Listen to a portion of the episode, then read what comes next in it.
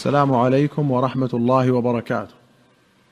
أخرج البخاري عن أبي هريرة قال لما فتحت خيبر أهديت لرسول الله صلى الله عليه وسلم شاة فيها سم.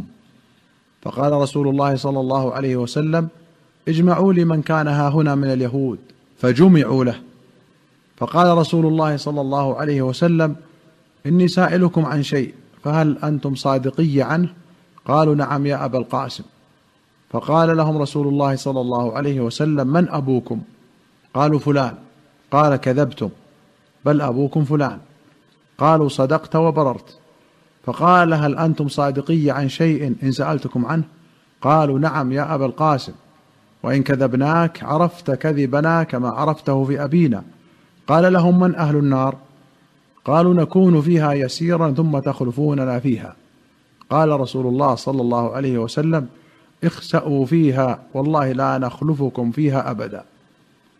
قال هل أنتم صادقي عن شيء إن سألتكم عنه؟ قالوا نعم يا أبا القاسم. قال هل جعلتم في هذه الشاة سما؟ قالوا نعم. قال فما حملكم على هذا؟ قالوا أردنا إن كنت كاذبا نستريح منك وإن كنت نبيا لم يضرك. وأخرج الشيخان عن أنس أن امرأة يهودية أتت رسول الله صلى الله عليه وسلم بشاة مسمومة فجيء بها إلى رسول الله صلى الله عليه وسلم فسألها عن ذلك فقالت أردت لأقتلك. فقال ما كان الله ليسلطك على ذلك؟ أو قال علي. قالوا ألا نقتلها؟ قال لا. قال فما زلت أعرفها في لهوات رسول الله صلى الله عليه وسلم. قوله ما كان الله ليسلطك علي فيه بيان عصمته صلى الله عليه وسلم. واللهوات جمع لهاه وهي الهنة التي في أقصى الفم.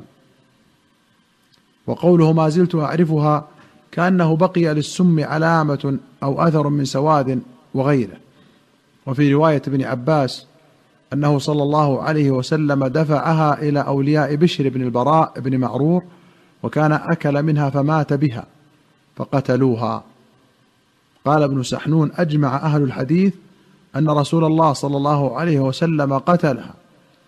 قال القاضي وجه الجمع بين هذه الروايات أنه لم يقتلها اولا حين قيل له اقتلها. فلما مات بشر بن البراء من ذلك سلمها لأوليائه فقتلوها قصاصا.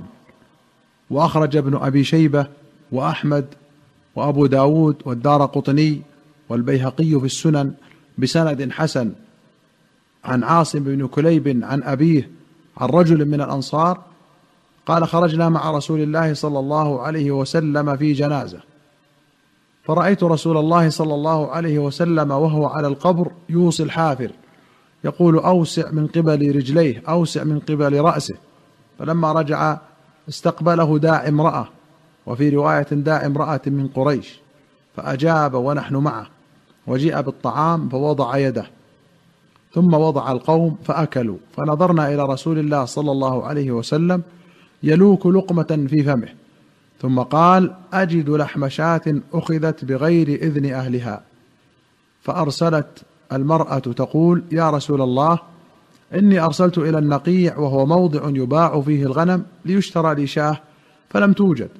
فأرسلت إلى جار لي قد اشترى شاة أن أرسل إلي بها بثمنها فلم يوجد فأرسلت إلى امرأته فأرسلت إلي بها.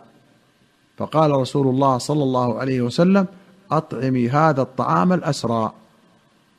النقيع بالنون موضع بشرق المدينة كان يستنقع فيه الماء وقوله يلوك لقمة اي يمضغها وقوله أطعمي هذا الطعام الأسرى قال الطيبي وهم كفار. وذلك أنه لما لم يوجد صاحب الشاه ليستحلوا منه وكان الطعام في صدد الفساد ولم يكن بد من إطعام هؤلاء فأمر بإطعامهم.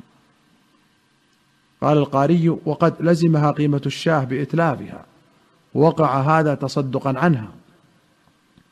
وأخرج البخاري ومسلم عن جابر قال غزونا مع رسول الله صلى الله عليه وسلم غزاة قبل نجد فأدركنا رسول الله صلى الله عليه وسلم في القائلة في واد كثير العظاه فنزل رسول الله صلى الله عليه وسلم تحت شجرة فعلق سيفه بغصن من أغصانها وتفرق الناس في الوادي يستظلون بالشجر ونمنا نومة فإذا رسول الله صلى الله عليه وسلم يدعونا فقال إن رجلا أتاني وأنا نائم فأخذ السيف فاستيقظت وهو قائم على رأسي والسيف صلتا في يده.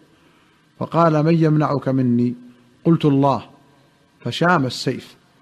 فها هو ذا جالس ثم لم يعرض له رسول الله صلى الله عليه وسلم ولم يعاقبه. وكان ملك قومه فانصرف حين عفى عنه فقال لا أكون في قوم هم حرب لك. العظاه كل شجر يعظم وله شوك كالطلح والسمر والسلم والسدر.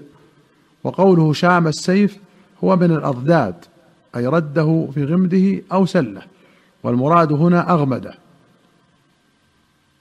وفي الحديث بيان عصمة الله للرسول صلى الله عليه وسلم وجواز المن على الكافر الحربي وإطلاقه والعفو والحلم ومقابلة السيئة بالحسنة.